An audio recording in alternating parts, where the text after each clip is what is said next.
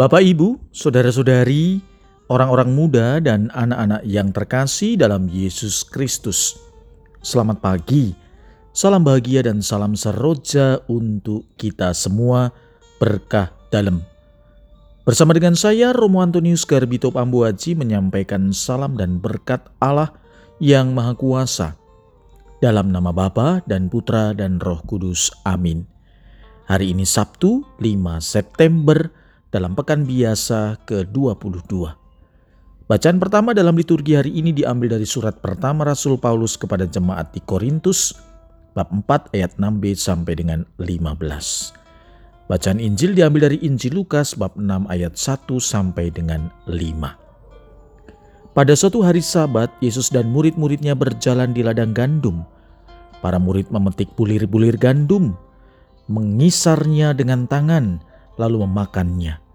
Tetapi beberapa orang Farisi berkata, "Mengapa kalian melakukan sesuatu yang tidak diperbolehkan pada hari Sabat?" Maka Yesus menjawab, "Tidakkah kalian baca apa yang dilakukan Daud ketika ia dan para pengikutnya lapar? Ia masuk ke dalam rumah Allah dan mengambil roti sajian.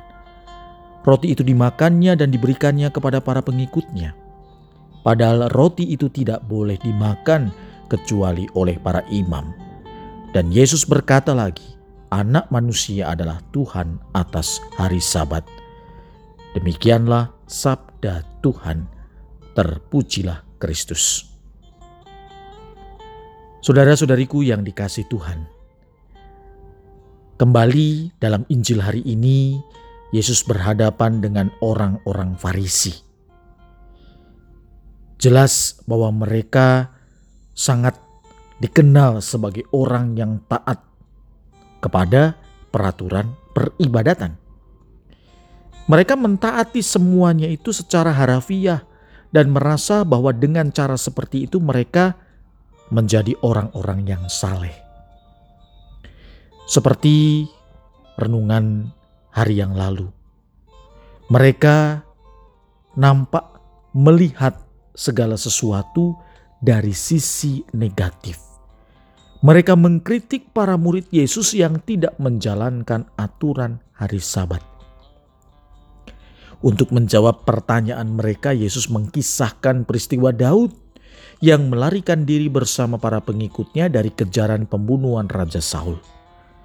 Karena lapar, Daud masuk ke bait Allah dan meminta roti sajian yang dikhususkan bagi para imam sebagai makanan dan para pengikutnya.